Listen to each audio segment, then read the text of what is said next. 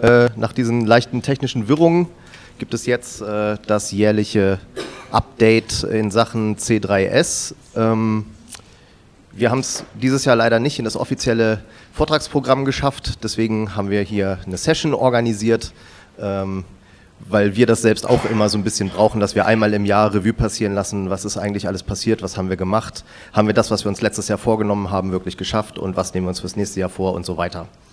Ähm, für diejenigen, für die das vielleicht der erste C drei S-Vortrag ist, ähm, ein, äh, eine kurze Zusammenfassung, was wir tun, jetzt nicht in aller Ausführlichkeit, weil das haben wir vorher schon gemacht. Die Abkürzung C drei S steht für Cultural Commons Collecting Society und äh, was wir vorhaben, ist eine europäische Verwertungsgesellschaft für Musikwerke zu werden. Ähm, Wir arbeiten an diesem Ding jetzt seit vier bis fünf Jahren und äh, möchten gerne Ende zweitausendfünfzehn, Anfang zweitausendsechzehn dann auch wirklich den Betrieb aufnehmen als Verwertungsgesellschaft. Äh, es wird bei uns um die Urheberrechte an Musikwerken gehen, also um die Kompositionen und äh, die Liedtexte. Es kann sein, dass dann später auch noch die sogenannten Leistungsschutzrechte dazukommen, aber das ist jetzt erstmal Zukunftsmusik. Wir kümmern uns erstmal nur ums Urheberrecht. Das ist im Wesentlichen das, was die GEMA auch vertritt. Also das, was wir hier bauen, wird eine Alternative zur GEMA.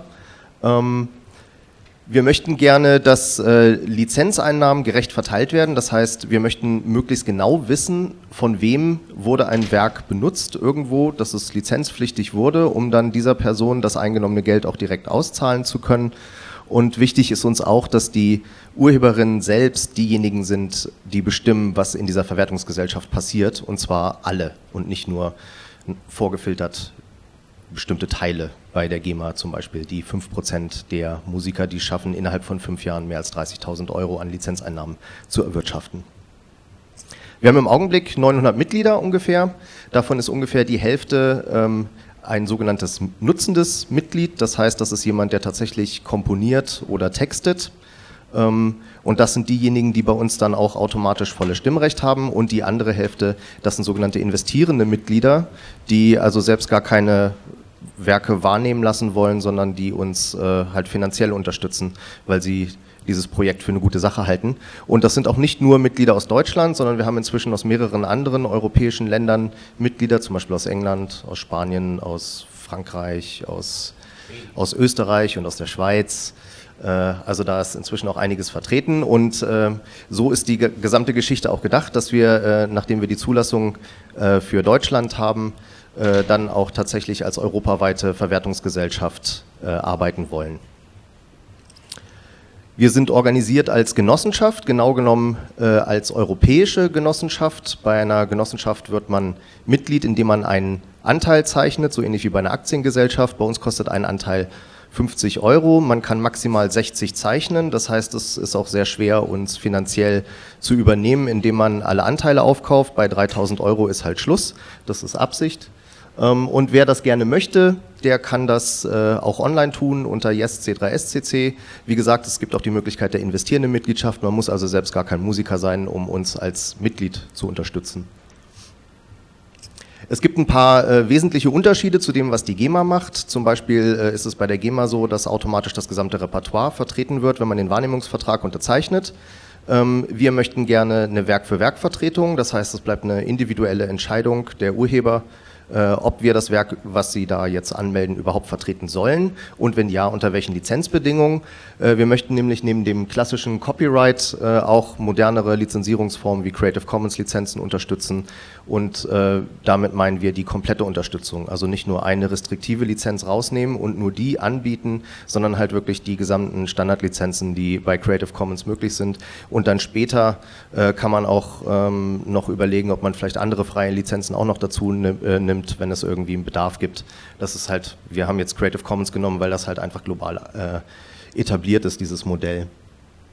Und ähm, zu der gerechten Verteilung und der genauen Nutzungsstatistik habe ich ja gerade schon was gesagt, also dass wir halt möglichst äh, genau wissen wollen, von wem wir da überhaupt Geld bekommen haben. Auch das ist bei verschiedenen Verwertungsgesellschaften in Europa immer wieder ein größeres Problem, dass gar nicht genau bekannt ist, welche Werke eigentlich genutzt wurden, und dann hat man einen Riesenbatzen an Geld und muss den nach irgendwelchen Statistiken verteilen, und da kann man heute sicherlich mit moderner Technik äh, ein bisschen genauer messen, was eigentlich gespielt wurde. So, wem das jetzt ein bisschen zu schnell ging, äh, wer wissen will, was uns noch alles von der GEMA unterscheidet oder ähm, wer überhaupt mal einen groben Überblick haben will, äh, was wir insgesamt vorhaben und wo das ganze Ding herkommt und so weiter, die gesamte Geschichte, äh, dem können wir äh, zwei Vorträge empfehlen, die wir in den letzten beiden äh, C drei Kongressen hier gehalten haben. Die findet ihr äh, auf media punkt c c c punkt d e. Ähm, wie gesagt, warme Empfehlung. Der Mordfeld aus äh, war der erste Vortrag, wo wir überhaupt vorgestellt haben, was wir vorhaben, und äh, zwei Takte später war dann das Update vom letzten Jahr und da schließe ich jetzt quasi an. Ja, was ist in zweitausendvierzehn alles so passiert? Wie die Grafik vielleicht ein bisschen äh, vermuten lässt, war es ein sehr schlauchendes Jahr für uns. Ähm, und ich möchte auch ein bisschen darüber reden, was nicht passiert ist.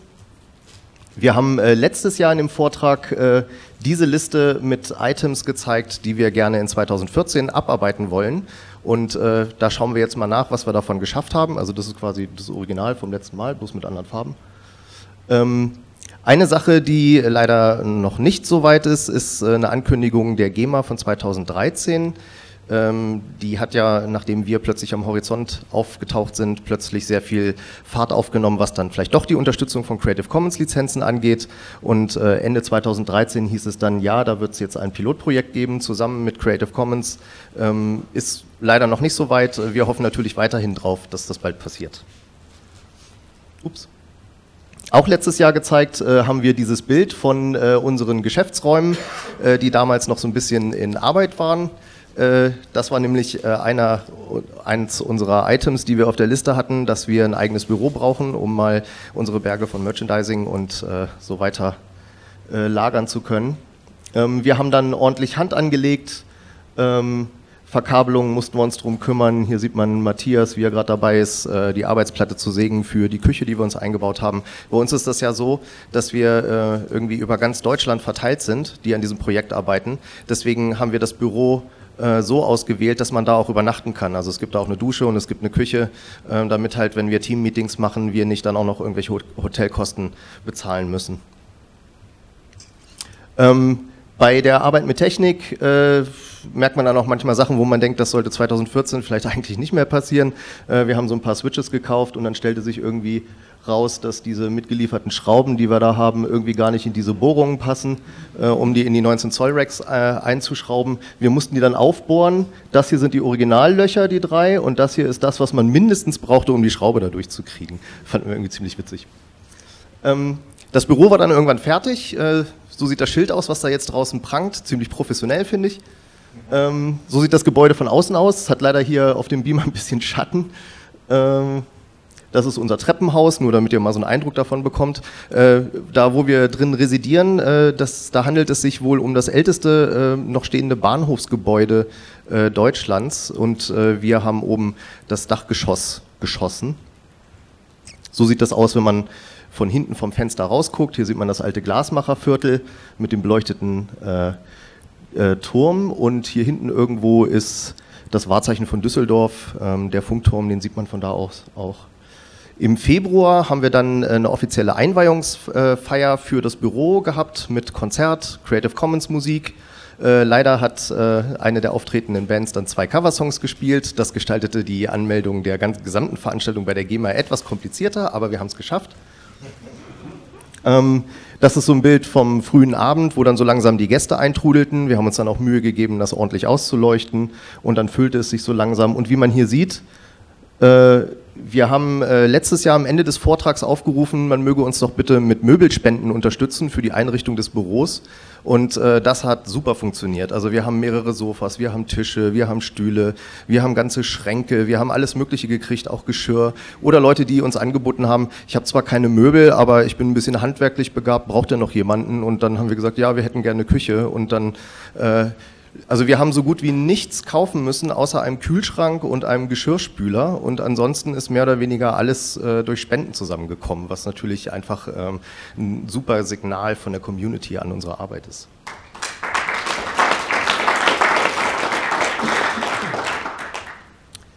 Wir haben dann auch äh, so ein paar offizielle Dinge getan, zum Beispiel haben wir dann endlich mal eine Marke angemeldet, eine europaweite Marke, damit nicht irgendwann jemand ankommt und äh, was mit Musik macht und das auch C drei S nennt. Und ähm, was wir sehr spannend fanden, wenn man sowas macht, so eine Marke anmeldet, das kostet dann neunhundert Euro, damit man irgendwo in so einem Register drin steht, dann kriegt man plötzlich so Briefe, die hochoffiziell aussehen, die dann auch nochmal Geld haben wollen, die so ungefähr in der Preislage liegen, wie für so eine normale Anmeldung. Hier ist nur so ein anderer Brief, also da kamen dann halt einfach mehrere und da haben wir dann auch mal geguckt, was ist denn das für eine Adresse, die da steht, und dann findet man im Internet raus, dass das irgendwelche komischen Bürogebäude sind, wo man sich einen Briefkasten mieten kann und so, und äh, die sind dann teilweise auch so freundlich, dass sie einem gleich den Überweisungsträger äh, mitschicken und dann hier irgendwie zweitausend Euro haben wollen, aber das ist halt alles totaler Quatsch, ja, also das kommt dann zeitnah, kurz nachdem die Marke veröffentlicht wird, schicken die einfach mal so einen Brief raus und sagen, äh, hier bitte bezahlen sonst, und wenn man genau liest, findet man raus, alles was die machen, ist äh, unsere Marke in ihre eigene Datenbank einzutragen, und wenn man nicht bezahlt, ist das Schlimmste, was mal passiert, dass man nie wieder was von denen hört. Aber da muss man echt aufpassen. Ähm, Wir haben letztes Jahr hier auf dem Kongress angefangen mit der ersten Sendung unseres eigenen Podcasts, und äh, der ist fröhlich weitergediehen. Wir haben inzwischen sechs Ausgaben, wo wir dann immer so ein bisschen aus dem Nähkästchen plaudern, äh, also was gerade läuft oder was gerade ein wichtiges Thema ist. Äh, das kann ich auch nur jedem, der Podcasts mag, empfehlen, äh, den zu abonnieren, und äh, die sind auch nicht so ewig lang. Ich hätte sie gerne ein bisschen länger, aber ähm, die gehen immer so eine halbe Stunde, vierzig Minuten, und dann hat man mal wieder so ein kurzes Update, was gerade passiert. Und man darf auch Fragen stellen an den Podcast, da hätten wir auch gerne mehr, sozusagen, was wollt ihr wissen, äh, stellt, das, äh, stellt die Fragen alle in Richtung Podcast und dann beantworten wir die da. Ein bisschen später haben wir dann in Vorbereitung auf unsere erste Generalversammlung noch ein Barcamp veranstaltet. Und zwar war die Idee dahinter, ähm, unsere erste Generalversammlung, wir haben überhaupt keine Ahnung, wer kommt, mit welchen Fragen, äh, was die Leute alles diskutieren wollen, wie viele es überhaupt sind und so weiter. Äh, deswegen haben wir versucht, das Konzept Barcamp vorzuschalten, ähm, um einfach diese eventuell drohenden, ewig langen Diskussionen zu bestimmten Themen, die einen Teil sehr stark interessieren, aber vielleicht nicht alle, äh, vorzuverlagern. Und äh, das hat, glaube ich, extrem gut funktioniert. Wir hatten dann halt äh, irgendwie so hundert Leute da, ähm, die sich dann den ganzen Tag verteilt haben auf kleinere Gruppen. Und äh, ein paar der Themen äh, haben wir schon vorgeschlagen, die halt am nächsten Tag auch auf der Tagesordnung für die Generalversammlung standen, damit man da schon mal in Ruhe die Leute, die sich dafür interessieren, mal eine Stunde oder so äh, dazu diskutieren können, ein paar Stichworte aufgeben können, weil wir dann halt am nächsten Tag vorgeschlagen, und es ist auch angenommen äh, worden, vorgeschlagen haben, dass wir eine Kommission gründen, die dann dieses Thema, das äh, in den nächsten Monaten weiter beackern soll, als Vorbereitung für die nächste Generalversammlung. Also dass man halt wirklich nicht alles an Ort und Stelle auf der Generalversammlung diskutiert, sondern dass man das so ein bisschen delegiert, äh, damit auch keiner gelangweilt ist und keiner Angst haben muss, auf eine Generalversammlung zu gehen. Wir haben von diversen anderen Verwertungsgesellschaften gehört, dass es teilweise wohl sehr hoch hergeht und äh, einige Leute auch einfach deswegen keine Lust mehr haben, auf diese Streitveranstaltung zu gehen. Ähm, und wenn man sich halt einfach mal so in Gruppen aufteilt, äh, themenmäßig, dann funktioniert das irgendwie ziemlich gut. Dieses Barcamp hat in Düsseldorf stattgefunden, bei uns im Büro direkt, und am nächsten Tag war dann die Generalversammlung äh, in Köln. Weil wir noch nicht genug zu tun haben, äh, haben wir irgendwie in so einer spontanen Laune am Ende des Barcamps mitten in der Nacht auch noch ein eigenes Label gegründet. Ähm, die Idee dahinter ist, man braucht äh, einen sogenannten Label-Code, der steht hinten mit so einem L C auf so einer C D drauf, wenn man, wenn ihr mal zu Hause in die Regale guckt, und äh, das ist ein Code, den man braucht, äh, wenn Musik, die im Radio läuft, äh, ordentlich abgerechnet werden soll. Diesen äh, Label-Code, den kann man beantragen als Label, und dann weiß halt die Radiostation, worüber halt dann die Tantiemen laufen sollen. Und äh, wir haben halt äh, den Plan, dass man als äh, Mitglied der C drei S einfach unseren Label-Code benutzen kann, ohne irgendwie ein eigenes Label erstmal äh, zu brauchen, um auf die eigene C D so einen Label-Code draufpressen zu können, damit man halt auch als Do-it-yourself-Künstler äh, einfach äh, eine professionelle Abrechnungsmöglichkeit hat. Ähm, wie ist der Stand jetzt von dem Label, Bruder? Der Vertrag wird jetzt äh, hoffentlich in den nächsten Tagen fertiggestellt, den wir brauchen, um die L C-Gruppe äh, zu beantragen. Genau. Also ganz kurz, ähm, um den L C zu beantragen, Äh, bei der G V L ähm, arbeiten wir gerade den Bandübernahmevertrag, so wie der aussehen soll. Das ist natürlich dann alles andere als ein klassischer Bandübernahmevertrag, weil wir ja eigentlich nur einen Service anbieten. Und äh, den mache ich jetzt gerade fertig mit meiner zusammen. Und ähm, im Januar wird dann der Antrag gestellt bei der G V L mit der ersten Veröffentlichung sozusagen. Und da wir ja genügend Musiker bei uns haben, die auch teilweise schon in den Startlöchern sitzen, weil sie gerne ihre Veröffentlichung machen wollen, ähm, bekommen wir dann den L C-Code. Ja. Genau. Äh, was wir übrigens, ähm, während wir da ein Label gegründet haben, auch noch gemacht haben, ist, äh, alle Sessions des Barcamps zusammenzufassen, damit wir in der Nacht noch irgendwie ein zwanzigseitiges Papier hatten, was wir dann auch noch an allen, alle Mitglieder geschickt haben, damit die am nächsten Tag auf der Generalversammlung wissen, äh, was wir alles so ausdiskutiert haben, damit das dann halt auch als Vorlage da ist für die Kommissionsbildung. Also das war ein ziemlich anstrengendes Wochenende. Ähm, die Ergebnisse von diesem Barcamp sind auch als äh, Anhang äh, von der veröffentlichten Version unseres ersten Geschäftsberichtes. Als Genossenschaft muss man jedes Jahr so einen Geschäftsbericht machen. Da stehen dann eine Menge Zahlen drin äh, und relevant ist halt immer das vergangene Jahr. Also wir brauchten einen Geschäftsbericht für das Jahr zweitausenddreizehn. Da wir uns erst im September gegründet hatten, wäre das halt ein Geschäftsbericht über so zweieinhalb Monate gewesen. Ähm, das fanden wir ein bisschen dünn, deswegen haben wir auch noch unsere gesamte Entstehungsgeschichte und warum wir das machen so ein bisschen da reingeschrieben. Jedes Verwaltungsratmitglied hat sich vorgestellt. Äh, ist ein sehr schöner Bericht geworden, kann ich auch nur jedem empfehlen, kann man sich auf der Homepage runterladen und am Ende eben auch noch die Ergebnisse vom Barcamp hinten dran. Ähm, Es gab äh, T-Shirts für diese äh, Veranstaltung, damit man so ein bisschen was äh, als Andenken hat zum Mitnehmen. Und äh, wir dachten uns, wir, wir machen mal was richtig Symbolisches, um äh, zum Ausdruck zu bringen, dass wir Dinge zusammenbringen wollen, die vorher nicht so richtig zusammen waren. Und ähm, als Rheinländer sieht man hier sofort, was Sache ist. Man sieht nämlich hier äh, das Wahrzeichen von Düsseldorf und hier das Wahrzeichen, äh, Wahrzeichen von Köln. Und wir haben das halt mal symbolisch mit einer Rheinbrücke verbunden. Ähm, wir haben noch Restexemplare von diesem seltenen Stück, äh, kriegt man bei uns zu einem Sonderpreis, äh, die müssen halt weg, bitte kauft unseren Stand leer. Äh, das ist ein Bild aus der, wo war das her, aus der Musikwoche, glaube ich, ähm, von unserer Generalversammlung, äh, die konnten wir im äh, Milowitsch-Theater in Köln stattfinden lassen, auch ein wirklich sehr gediegenes Ambiente für diese Veranstaltung.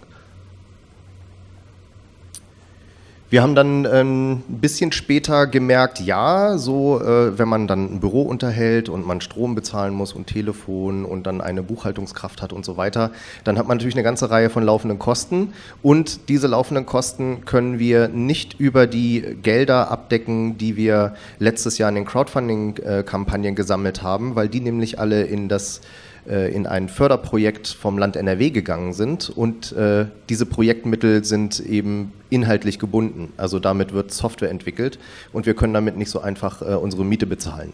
Äh, und um die laufenden Kosten äh, irgendwie so ein bisschen abzufedern, haben wir uns ausgedacht, da wir im Augenblick gar keine Mitgliedsbeiträge erheben, bieten wir an, denjenigen, die das wollen und die das Projekt gut finden, dass sie quasi freiwillige Mitgliedsbeiträge zahlen, indem sie uns einfach einen Dauerauftrag einrichten. Und dieses System äh, nennen wir Sustain, das ist so ein bisschen aus dem Musik, von dem musikalischen Begriff äh, Sustain abgeleitet. Und als äh, symbolischen Dank dafür äh, bekommt man dann von uns so ein personalisiertes kleines Webbanner, das man sich äh, auf die Homepage oder in seinen Blog oder so weiter packen kann. Und äh, je höher der Betrag ist, äh, den man uns monatlich überweist, desto höher wird die Note hier unten und desto länger ist der Ton. Achso, ich wollte noch sagen, wir haben im Augenblick, Stand von gestern, fünfundsiebzig aktive Sustainer, die uns jeden Monat so schon knapp über tausend Euro überweisen. Und die Gesamtzahl der laufenden Kosten, die wir im Augenblick haben, beläuft sich auf monatlich dreitausendsiebenhundert Euro. Also wir sind irgendwie fast an einem Drittel dran mit dem, was einfach über diesen freiwilligen Mitgliedsbeitrag reinkommt, wo nicht nur C drei S-Mitglieder zahlen. Also auch wirklich phänomenal. Ihr habt es vielleicht in Fefes Blog gelesen, wir hatten ein bisschen Probleme mit der Telekom, die hat uns nämlich sechs Monate lang vertröstet, bis wir dann endlich mal Telefon und Internet hatten. Das war ein langer Kampf, den wir auch sehr ausführlich dokumentiert haben auf unserer Homepage. Den Blog-Eintrag könnt ihr vielleicht nochmal durchlesen, der heißt "Oh Breitband, where are thou?" Und der Witz ist, ich habe gestern Abend nochmal nachgeguckt, also die... Die Ansage der Telekom war ursprünglich, äh, ja, alles kein Problem, V D S L wollten wir haben, äh, eine, fünfziger-Leitung, ja, das geht alles. Und dann hat es, wie gesagt, ein halbes Jahr gedauert und dann das Ende von Lied war, dass man äh, dann am Telefon gehört, äh, wir dann gehört haben, ja, V D S L, das geht in Ihrem Gebäude leider doch nicht, ähm, wir können Ihnen nur D S L liefern. Äh, jetzt haben wir halt die Telekom-Leitung, D S L und Sie sagen, mehr geht nicht. Jetzt habe ich gestern mal nachgeguckt, was die äh, Verfügbarkeitsplanung der Telekom so sagt. Und die sagen bis heute, dass man bei uns V D S L mit fünfzigtausend kriegt. Also wenn das nicht unlauterer Wettbewerb ist, ich weiß es nicht. ähm, Presse, wir hatten auch äh, wie jedes Jahr äh, ordentlich Presse. Und dieses Jahr zeichnet sich äh, vor allen Dingen dadurch aus, dass das Fernsehen zum ersten Mal da war, beziehungsweise zum ersten und zweiten Mal. Äh, wir hatten einmal ein Team vom N D R da hier. Ähm, Leider ist das Interview hinterher gar nicht gesendet worden, ähm, weil dann irgendwie noch ein anderer Beitrag reinkam und dann war keine Zeit mehr und dann wurde das rausgeschnitten und dann sollte das in einem Blog veröffentlicht werden, ist aber glaube ich auch nicht passiert. Aber ich meine, Sie haben sich immerhin den ganzen Tag Zeit genommen, mit uns Interviews zu machen und irgendwo schlummert dieses Material. Vielleicht sehen wir das in zwanzig Jahren mal in irgendeiner die C drei S Geschichte Reportage. Ähm, Ein anderer Beitrag war dann äh, auf Phoenix, äh, anlässlich auch unserer Generalversammlung und äh, der Beitrag ist auch gesendet worden. Den äh, können wir irgendwie nochmal zusammenschnippeln. Wir haben die Erlaubnis von Phoenix, das auch auf unsere Seite zu packen. Das ist jetzt einfach nur aus Zeitgründen noch nicht passiert. War ein kurzes Interview zu uns. Ja, dann gehen wir die Liste nochmal ganz kurz durch. Was haben wir uns vorgenommen? Wir wollten äh, den Registereintrag, das hat dann nach mehreren Wirrungen auch funktioniert. Wir mussten zwischendurch mal den Prüfverband wechseln, äh, dann hat es aber auch geklappt. Äh, und wir haben, wie gesagt, dann auch noch äh, ein Gewerbe angemeldet und die Marke. Wir haben unsere erste Generalversammlung hinter uns gebracht äh, mit einem sehr erfolgreichen Barcamp und einem ausführlichen Geschäftsbericht. Die Tarife und Verteilungspläne, die wir uns vorgenommen hatten für dieses Jahr, haben wir erstmal ausgelagert. Also wir haben uns mit dem Thema beschäftigt, aber das läuft jetzt eben in den Kommissionen, die auf der Generalversammlung gegründet wurden. Die Entwicklungsarbeiten für unsere technische Infrastruktur haben im Juni begonnen und zwar haben wir inzwischen äh, neun Angestellte in Teilzeit und zwei Freelancer, wovon die meisten halt äh, Code schreiben. Äh, das sind eben Stellen, die wir durch dieses äh, gecrowdfundete N R W-Entwicklungsprojekt schaffen konnten. Die sind erstmal befristet auf ein Jahr, ähm, aber das ist auf jeden Fall mal ordentlich was, womit wir auch wirklich vorankommen. Ja, Geschäftsstelle in Düsseldorf, äh, feierlich eingeweiht, äh, neue Mitglieder. Das ist bei uns immer abhängig davon, ob wir äh, irgendwelche publikumswirksamen Aktionen machen. Immer wenn wir halt äh, ein bisschen mehr in die Öffentlichkeit kommen, dann sehen wir das, dann gibt es so einen Peak an neuen Mitgliederzahlen. Das ist im letzten Jahr einfach äh, in der ganzen Arbeit ein bisschen untergegangen. Äh, aber wenn wir nächstes Jahr mit dem Ergebnis von diesem Entwicklerprojekt äh, rauskommen, dann werden wir da ganz äh, sicher wieder einen sehr steilen Anstieg sehen. Äh, dazu komme ich gleich noch.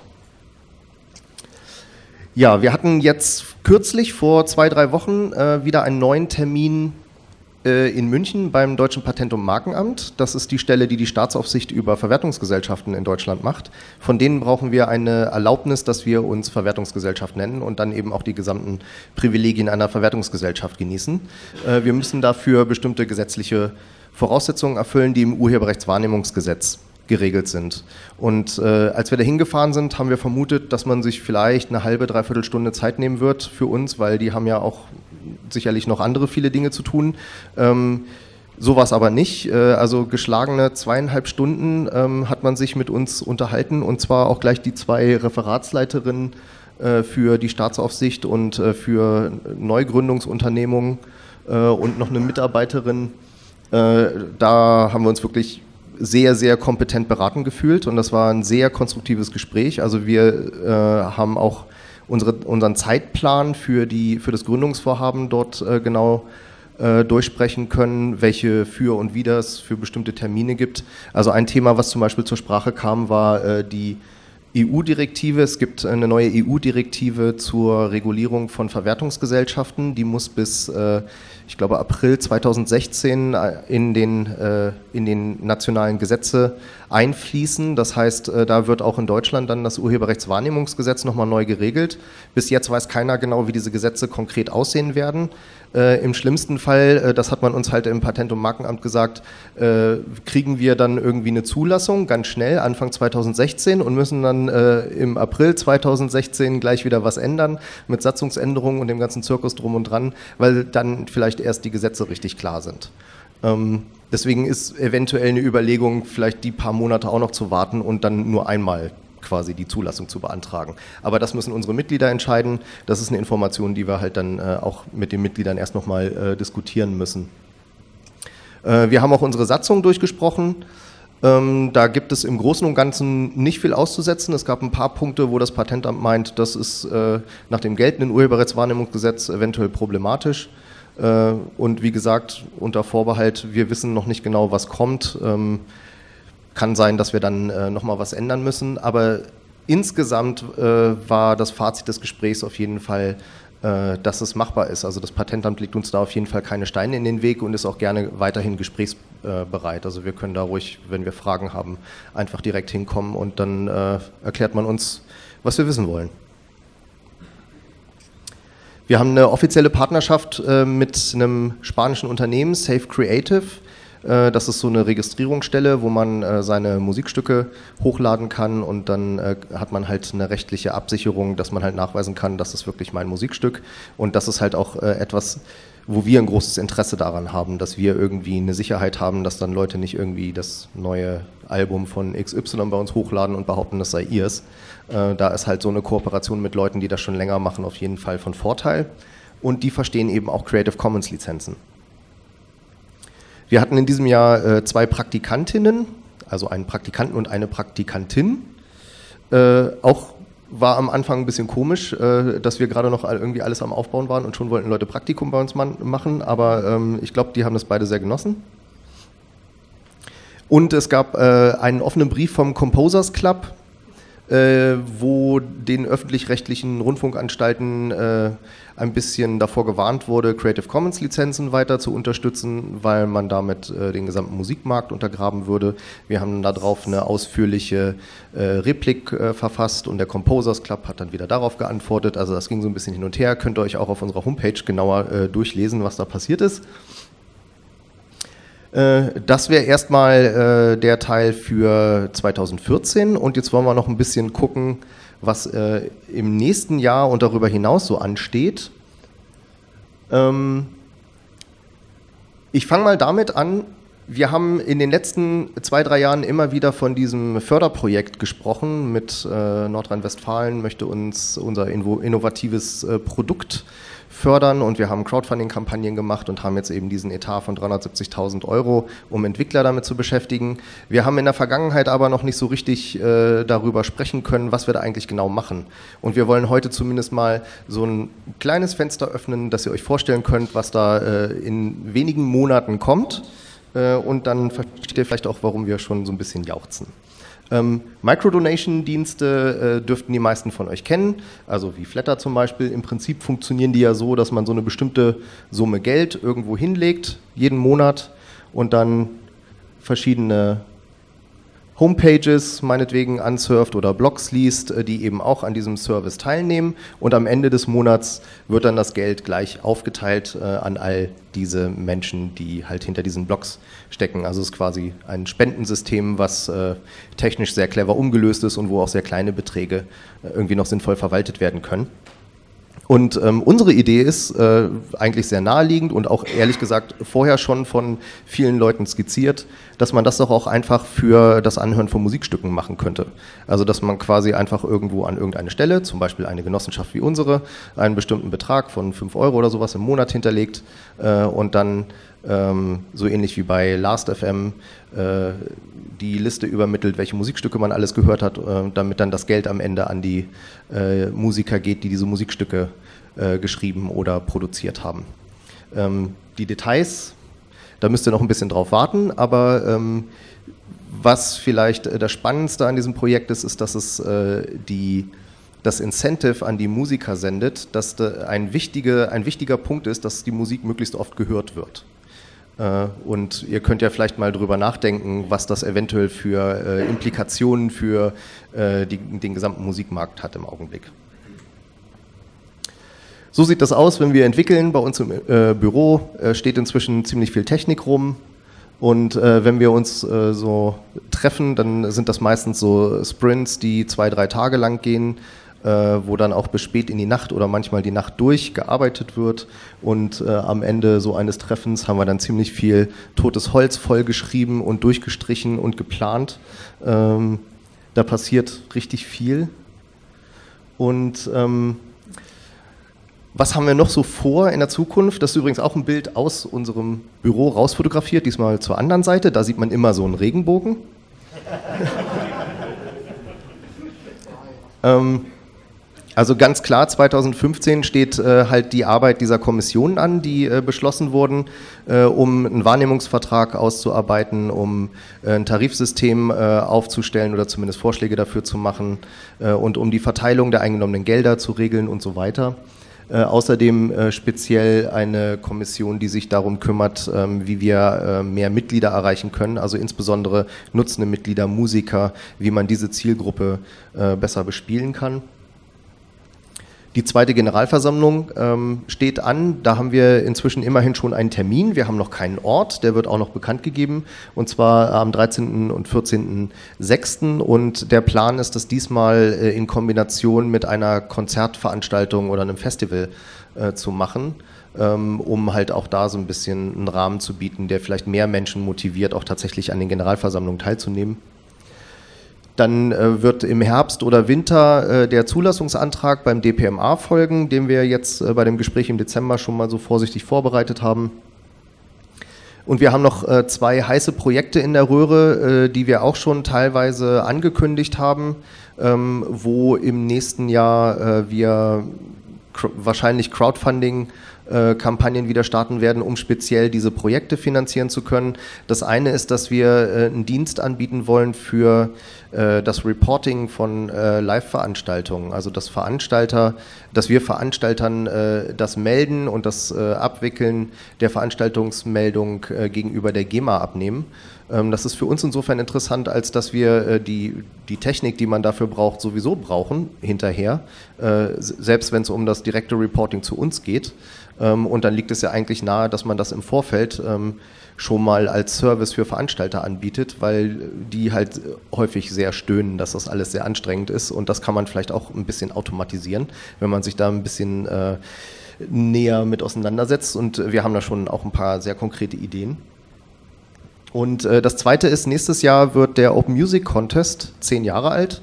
Der hat dann zweitausendfünf zum ersten Mal stattgefunden, und ähm, Kenner der Geschichte der C drei S wissen, dass der Open Music Contest quasi die Geburtsstunde dieses gesamten Projektes war, äh, und deswegen möchten wir gerne diesen Musikwettbewerb zu Creative Commons Lizenzen äh, nächstes Jahr nochmal aufleben lassen. Der hat halt viermal stattgefunden, und dann hatten wir andere Dinge zu tun, nämlich eine Verwertungsgesellschaft gründen, und jetzt ähm, sind wir wieder an diesem Punkt, wo wir denken, ja, wir könnten mal wieder so einen Musikwettbewerb machen, und äh, das spielt natürlich auch mit der Frage zusammen, wie man für den Mitgliederausbau Musiker äh, besser erreicht und so weiter. Ähm, auch dafür wird es dann sicherlich eine Crowdfunding-Kampagne geben, wo man dann vielleicht den Open Music Contest Sampler mal in der Vinylbox oder so bestellen kann.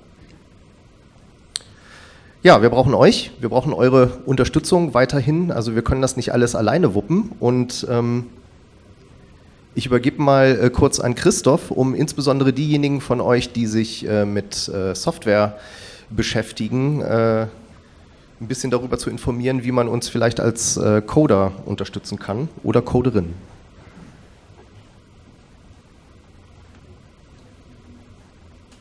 Die gute Nachricht, äh, wir haben noch Jobs offen, wir suchen noch Leute. Ähm... Im Prinzip suchen wir Leute, die sich mit Python gut auskennen. Ähm, wir haben da so ein bisschen äh, was geplant. Äh, Triton, wer es kennt, ist ein äh, E R P-System, wird im Prinzip bei uns das Backend. Äh, und Pyramid ist für die Web-Geschichten, äh, Frontend zuständig. Und ja, wir haben schon ganz viel geplant. Äh, viel wollen wir nicht verraten, aber so viel, dass wir jetzt im Prinzip äh, uns dran setzen und jetzt auch die sichtbaren Dinge programmieren werden, also Frontend.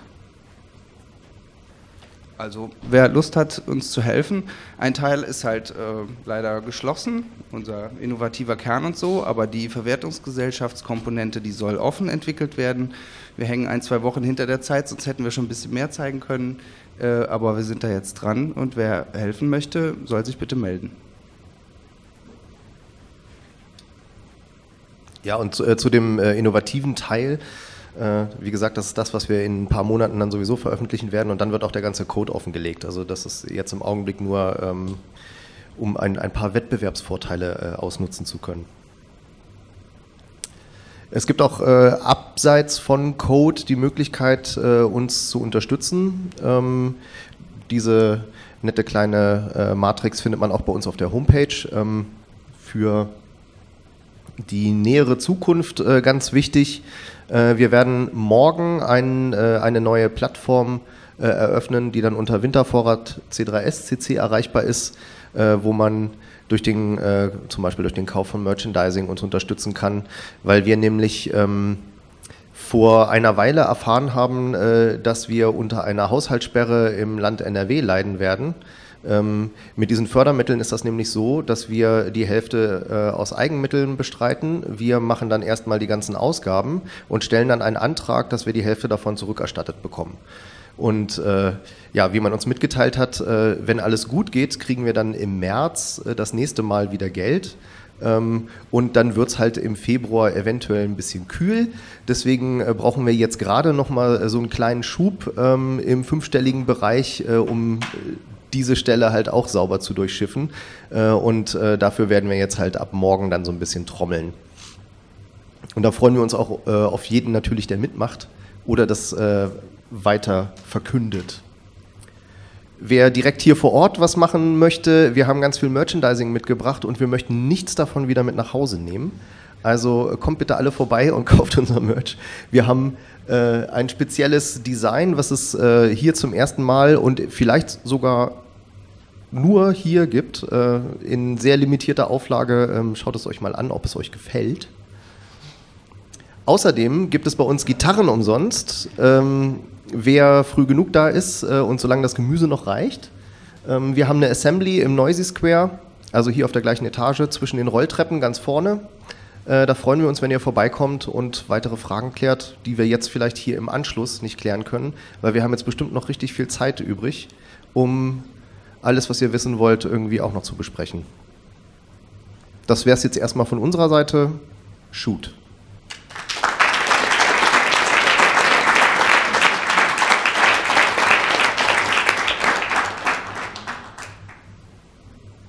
Wer möchte etwas fragen, sagen? Kommentieren. Wir können sonst auch gleich wieder an die Assembly gehen.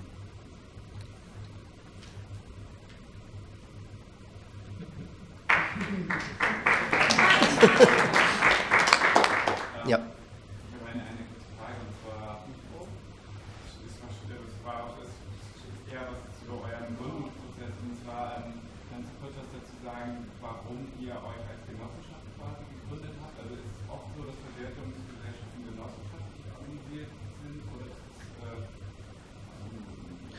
Die Frage war, ob, ähm, warum wir uns als Genossenschaft gegründet haben und äh, ob Genossenschaften ein übliches Modell für Verwertungsgesellschaften sind, korrekt? Ähm, nein, es ist sehr unüblich, zumindest in Deutschland. Äh, Im Patentamt waren sie am Anfang auch äh, etwas überrascht, als wir damit ankamen, weil wir tatsächlich in Deutschland die erste Verwertungsgesellschaft sind, die als Genossenschaft gegründet werden will. Und dann äh, erdreisten wir uns auch noch eine europäische Genossenschaft gegründet zu haben. Ähm, dieses Modell gibt es halt auch erst seit ein paar Jahren und ähm, auch bei der Eintragung des äh, Gewerbes in Düsseldorf hat es äh, wochenlang gedauert, weil sich die Mitarbeiter unseren Antrag irgendwie gegenseitig hin und her geschickt haben, weil das keiner bearbeiten wollte, weil das noch nie jemand gemacht hat. Ähm, Das war halt mehr oder weniger so ein politisches äh, Signal auch von uns, die europäische Genossenschaft. Wir finden eigentlich, wenn man drüber nachdenkt, dass das genossenschaftliche Modell eigentlich der, die logische äh, Wahl ist, wenn man so etwas wie eine Verwertungsgesellschaft gründen will. Also wir verstehen gar nicht, warum die anderen keine Genossenschaften gegründet haben.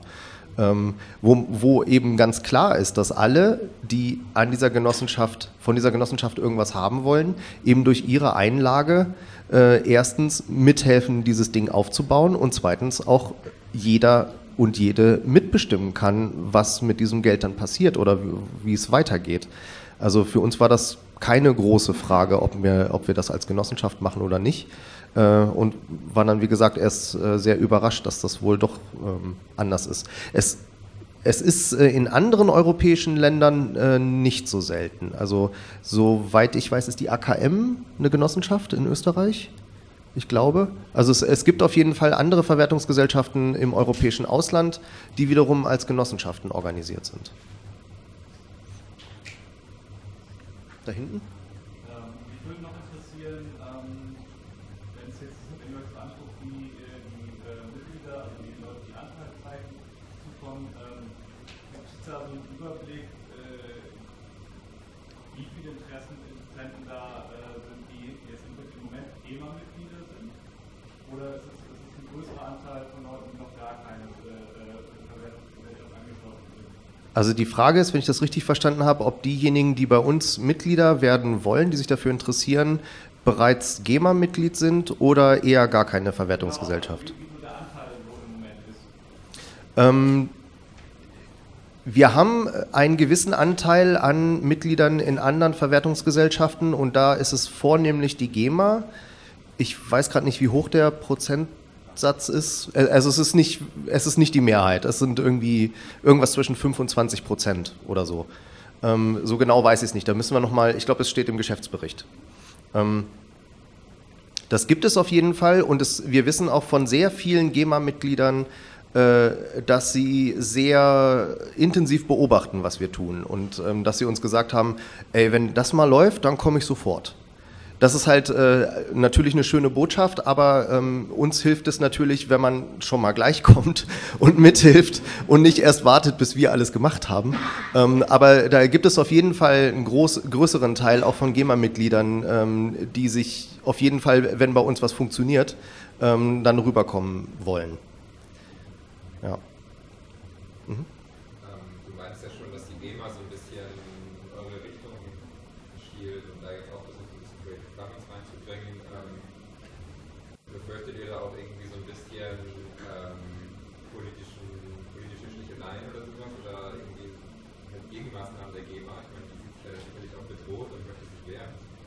Also die Frage war, ob äh, wir befürchten, dass die GEMA politisch oder sonst wie gegen uns Lobbyarbeit macht, weil sie sich in ihrer Existenz bedroht sieht.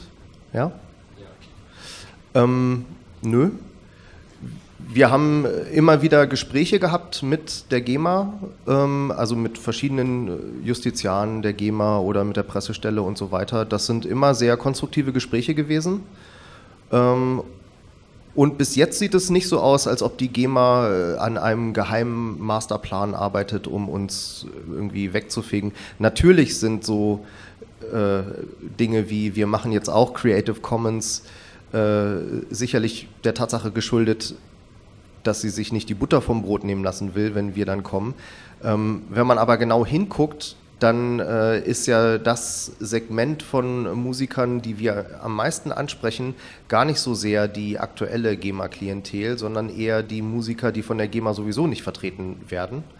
Ähm, und ich glaube nicht, dass die GEMA da äh, große Expandierungsgelüste hat. Also was man der GEMA zum Beispiel auch zugutehalten muss, ähm, ist, dass sie äh, Musikern, die jetzt gerade noch nicht professionell groß aufgestellt sind, halt sagt, nee, das lohnt sich für euch noch nicht. Also die wollen nicht wirklich jeden haben äh, als dann Karteileiche oder so, sondern die sind halt schon eher an den Musikern interessiert, die tatsächlich auch ein bisschen Umsatz machen. Ne? Und ähm, im Augenblick scheinen sich mehr Musiker für uns zu interessieren, die noch nicht so weit sind. Sondern die halt gerne eine Verwertungsgesellschaft äh, auch für die, die Startphase ihrer Karriere haben wollen. Also für den Fall, dass dann doch mal was im Radio läuft oder so, dass sie dann halt doch auch ähm, eine Möglichkeit haben, ähm, dann an der Auszahlung, die so oder so stattfindet, zu partizipieren. Was, was ich übrigens auch nur sehr empfehlen kann, ist äh, den Twitter-Account von der GEMA äh, zu verwenden, GEMA-Dialog. Äh, da kann man, also ich meine das ernst, da kann man wirklich auch mal inhaltliche Fragen klären. Wir hatten dieses Jahr so einen Fall, äh, wo eine private Geburtstagsfeier war und dann äh, hat die GEMA aber äh, gesagt, dass das keine private Veranstaltung sei. Und dann haben wir einfach mal den Twitter-Account benutzt, um da zu fragen, wann ist denn jetzt eine Veranstaltung privat, wann ist sie nicht privat?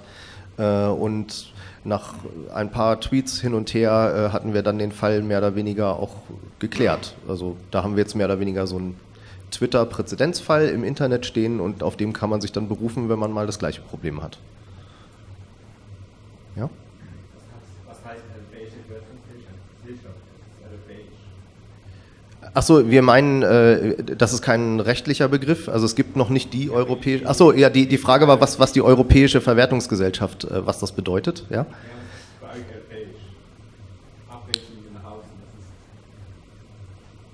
Also die, die, die Idee dahinter ist, dass wir am Ende ähm, tatsächlich in ganz Europa mit einer Verwertungsgesellschaft arbeiten wollen.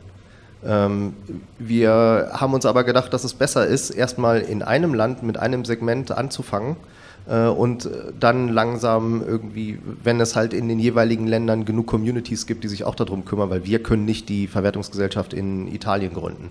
Wir kennen uns mit dem italienischen Urheberrecht und mit der ganzen politischen Lage da, was die Verwertungsgesellschaften angeht, einfach nicht gut genug aus.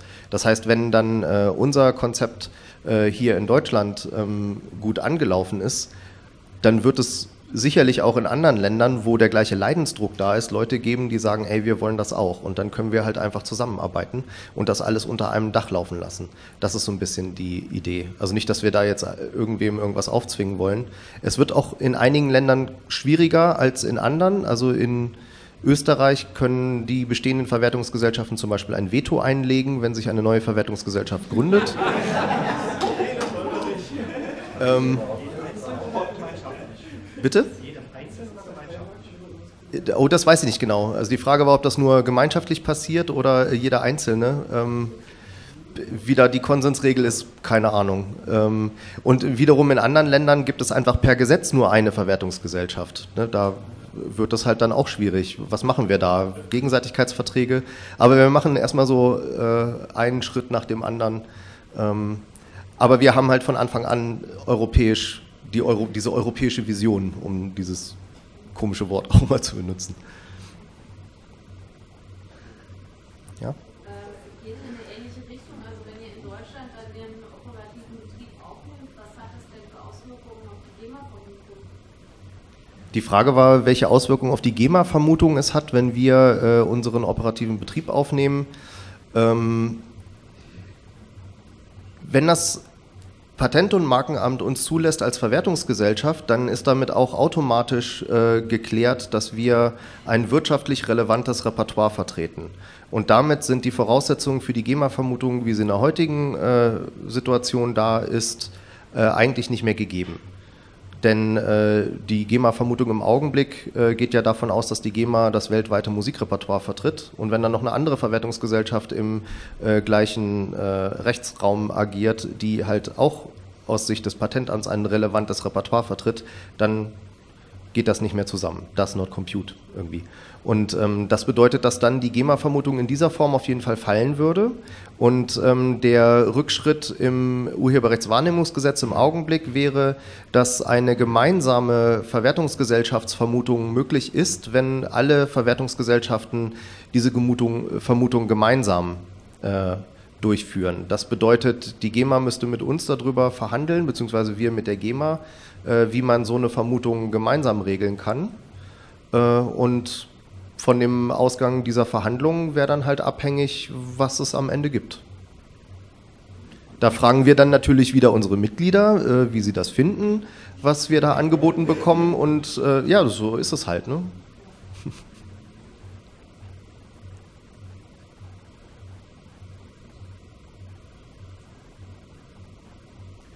Keine weiteren Fragen? Ach, doch hier vorne. Sind theoretisch die Möglichkeit, in beiden Betrieben zu sein oder würde sich das durch diese GEMA-Gesamtrepertoire-Geschichte ausschließen?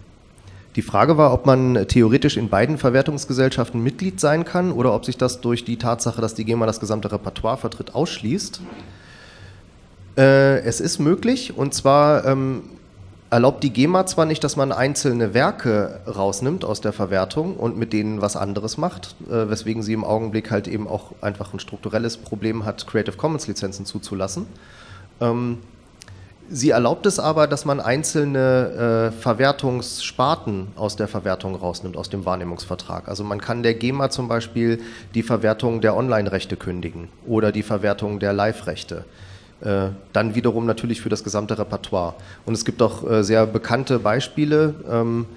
Rammstein zum Beispiel hat die Live-Verwertung von der GEMA ausgeschlossen, aber lässt alles Weitere halt nach wie vor von der GEMA machen. Und mit diesem, mit dieser Sparte könnte dann jemand auch zu einer anderen Verwertungsgesellschaft, also zu uns, und meinetwegen bei uns die Online-Rechte wahrnehmen lassen und den Rest bei der GEMA. Es wäre sogar vorstellbar, dass die GEMA äh, das gar nicht so schlecht fände, wenn sie sich mit dieser Online-Problematik nicht weiter äh, beschäftigen müsste. ähm, was dann allerdings nicht geht, ist dann wiederum äh, Creative Commons-Lizenzierung, weil halt der GEMA, äh, der GEMA-Vertrag das immer noch verhindert. Ne? Also bei uns wäre das möglich.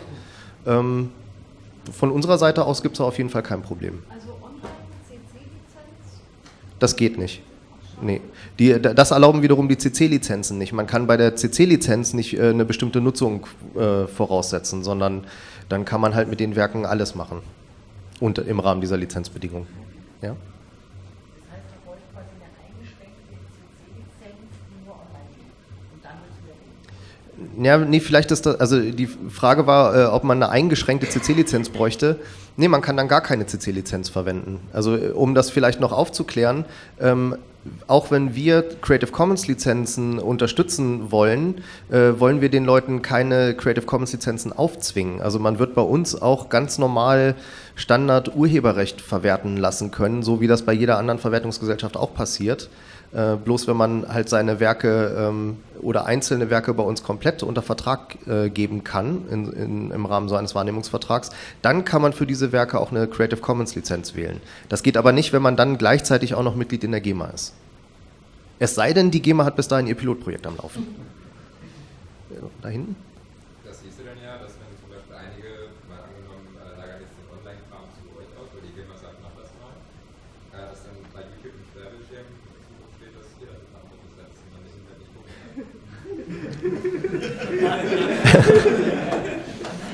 C drei S ist dafür nicht genug für Dingrechte. Der, der völlig absurde Einwand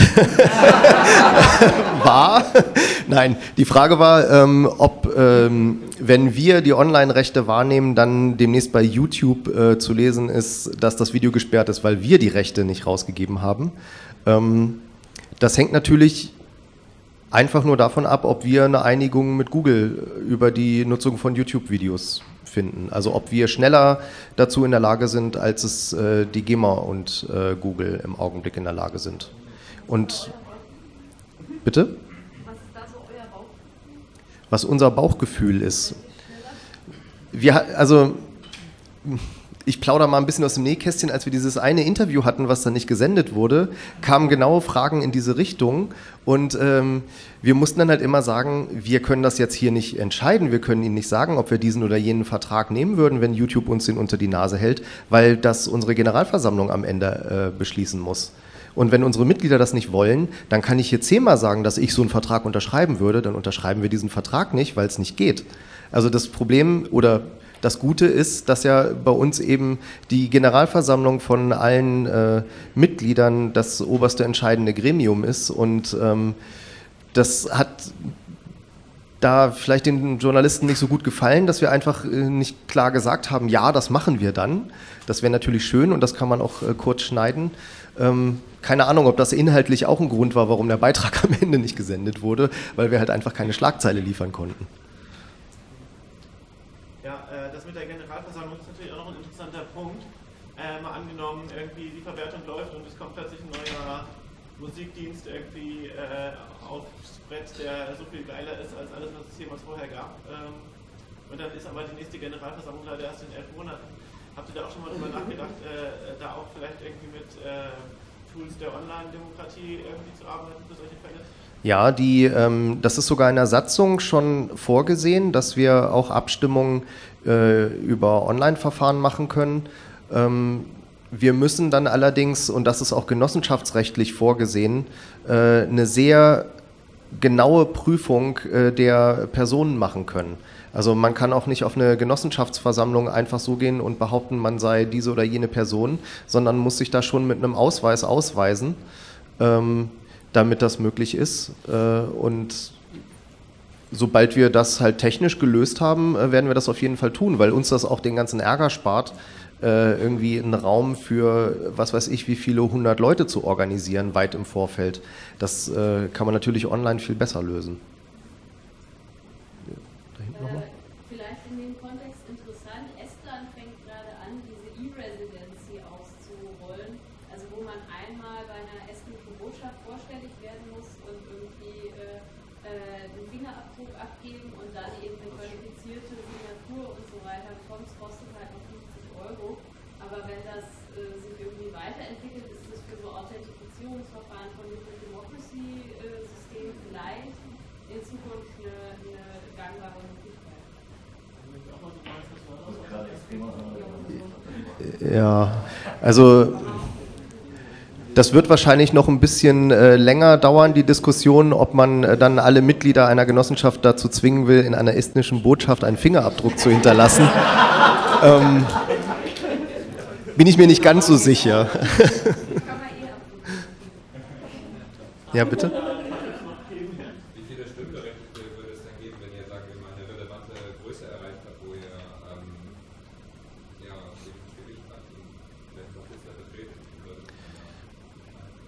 Das kann man äh, jetzt ganz exakt im Augenblick noch nicht sagen, aber es gibt in der Satzung eine Regelung, dass äh, ab einer Mitgliederzahl von zweitausendfünfhundert äh, der Verwaltungsrat einen Vorschlag für die Generalversammlung vorzubereiten hat, um äh, eine Art von regionalem Delegiertensystem vorzusehen. Ähm, das, weil ne, irgendwann ab einer bestimmten Größe, wenn man ein paar hunderttausend Mitglieder womöglich am Ende hat, dann kann man nicht mal eine ganze Stadt mieten, um die Generalversammlung stattfinden zu lassen. Äh, da wird man wohl um Delegierte nicht drum rumkommen. Zumindest wenn man es halt irgendwie in, in vivo machen will. Äh, ja. Also für Abstimmungen ist das auch online alles kein Problem, aber die Diskussion zu führen mit Hunderttausenden von Leuten wird halt wahrscheinlich etwas schwierig.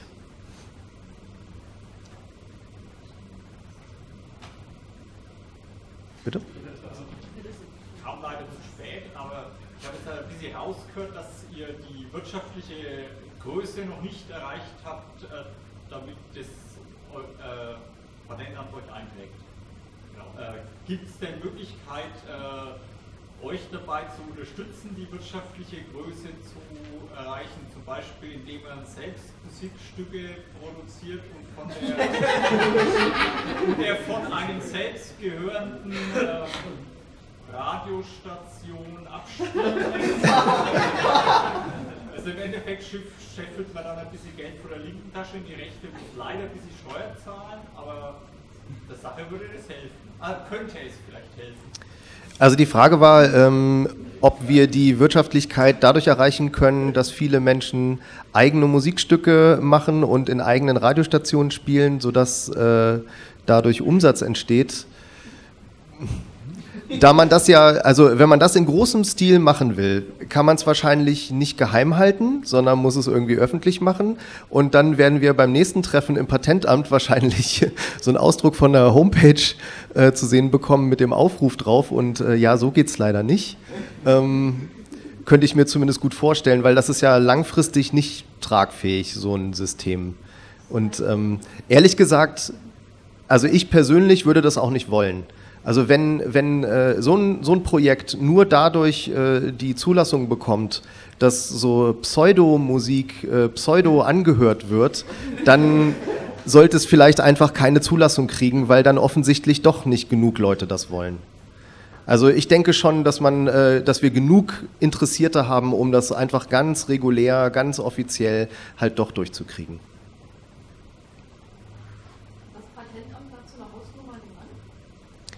Die Frage war, ob das Patentamt uns eine Hausnummer gegeben hat. Äh, leider nein. äh, hängt vielleicht auch damit zusammen, dass die Wirtschaftlichkeit auch vor dem Hintergrund der Verwaltungskosten äh, betrachtet werden muss. Und wir können halt auch noch nicht genau sagen, was das eigentlich kosten wird, was wir dann vorhaben, weil wir dafür erst äh, Testsysteme brauchen, die das tatsächlich umsetzen, was wir machen.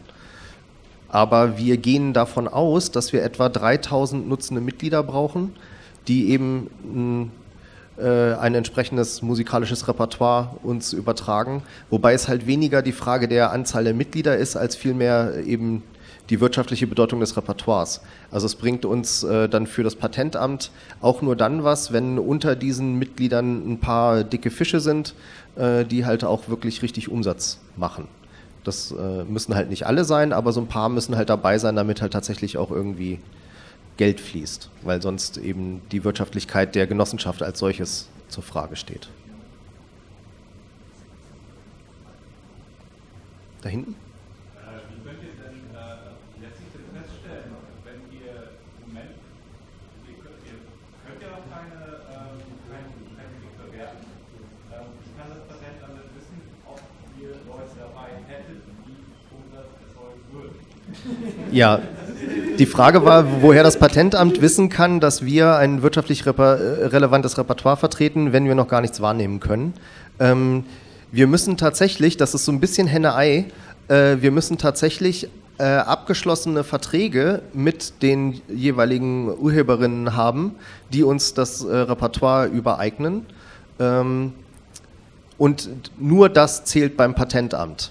Auch wenn wir noch gar nichts wahrnehmen. Das heißt, das werden Verträge, in denen dann eine Klausel steht, sobald die Zulassung erfolgt ist, wird dieses und jenes Repertoire der C drei S zur Verwertung übergeben. Und so lange sind quasi diese Verträge zwar gültig, aber entfalten keine Wirkung.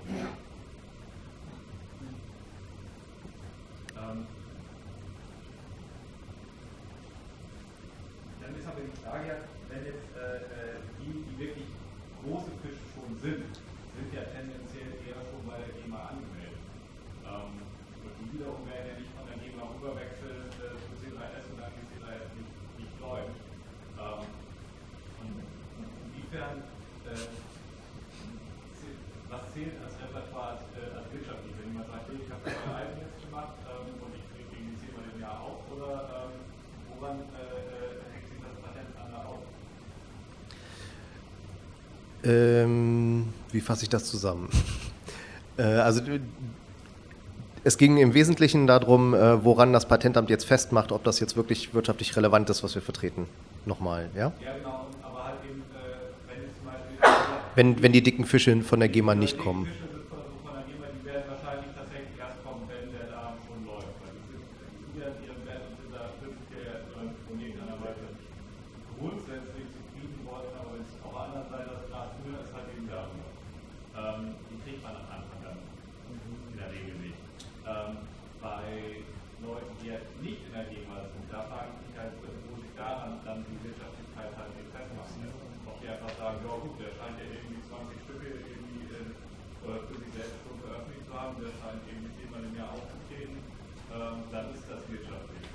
Ja, also wie wir jetzt ganz genau nachweisen müssen, welchen Wert dieses eine Musikstück hat, das wissen wir jetzt auch noch nicht so im Detail. Das wird sicherlich sehr spannend, aber das ist auch eine Problematik, die sich für uns selbst erstmal stellt, also von der Zulassung mal ganz abgesehen, dass wir ja selbst auch einen Geschäftsplan brauchen, in dem wir durchrechnen, haben wir jetzt hier eigentlich genug anzubieten, dass wir damit die gesamte Verwaltung und so weiter bezahlen können. Also ich meine, dreitausendsiebenhundert Euro an Kosten, die wir im Augenblick haben, das ist ja nichts im Vergleich zu dem, was dann irgendwann mal kommt, wenn das halt wirklich ein europaweites äh, Ding wird. Ähm, und da, ähm, da wird es wahrscheinlich helfen, wenn wir ähm, so vorgehen, wie wir das jetzt im Augenblick vorhaben, dass wir zum Beispiel solche Dienstleistungen wie dieses Live-Reporting äh, schon im Vorfeld machen, sodass wir dann auch ähm, vielleicht Einzelverträge mit einzelnen Künstlern machen können und dann eher wie so eine Agentur auftreten, um darüber halt dann genauere Statistiken zu haben, welchen Marktwert äh, jetzt welche, welche Komposition irgendwie hat, um ähm, diesen Laden auch zu finanzieren. Aber klar, ne, ist also w- wahrscheinlich kann deswegen auch keiner so was Genaues dazu sagen, weil das alles äh, im, im Fluss ist. Also es kann ja sein, dass wir, äh, wenn wir da in drei Monaten ähm, dieses Projekt aufmachen, äh, einen völlig neuen Markt äh, aufschaufeln und äh, einfach die, die Variablen in dieser Formel, was ist wirtschaftlich, dadurch auch ein bisschen geändert werden. Also deswegen... Ähm, Es, es, wird, es, wird sich, es wird wahrscheinlich so laufen, dass wir äh, zum Patentamt gehen und sagen, das hätten wir jetzt, lohnt es sich jetzt den Antrag zu stellen. Und dann wird man uns sagen, ja, das können Sie machen oder ja, wir würden jetzt noch etwas warten. Dann äh, gibt es halt einen weiteren Aufruf. Also es, wir sterben ja nicht plötzlich, wenn wir dann irgendwie doch nochmal drei Monate länger oder ein halbes Jahr länger äh, auf Mitgliedersuche gehen müssen äh, und können halt dann Äh, trotzdem schon weiter diese Services äh, ausarbeiten. Mhm.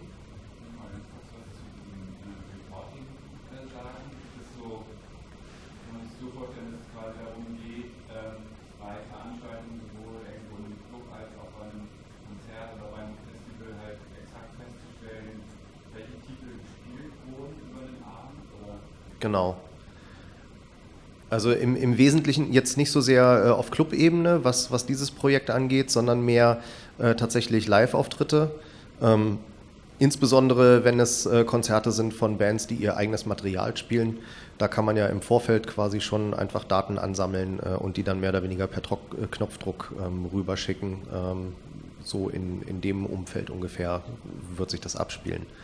Sodass halt ähm, dieses äh, Anfertigen der Musikfolgen, die bei der GEMA notwendig sind, äh, halt nicht mehr direkt nach dem Auftritt auf irgendeinem schmutzigen Barhocker mit Kugelschreiber auf Papier stattfinden muss und das äh, dann jemand abtippt, sondern dass man das halt eben einfach automatisiert.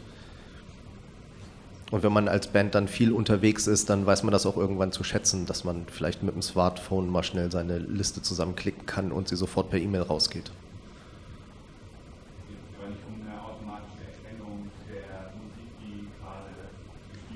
Nee, das hat damit erstmal nicht viel zu tun. Also die, die Möglichkeiten gibt es natürlich auch, ähm, aber äh, wir fangen da erstmal Low-Tech an.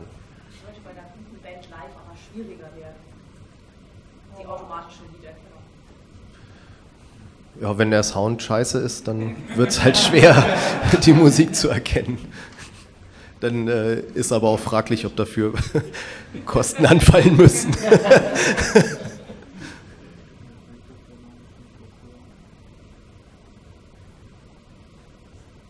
Ja, Hammers.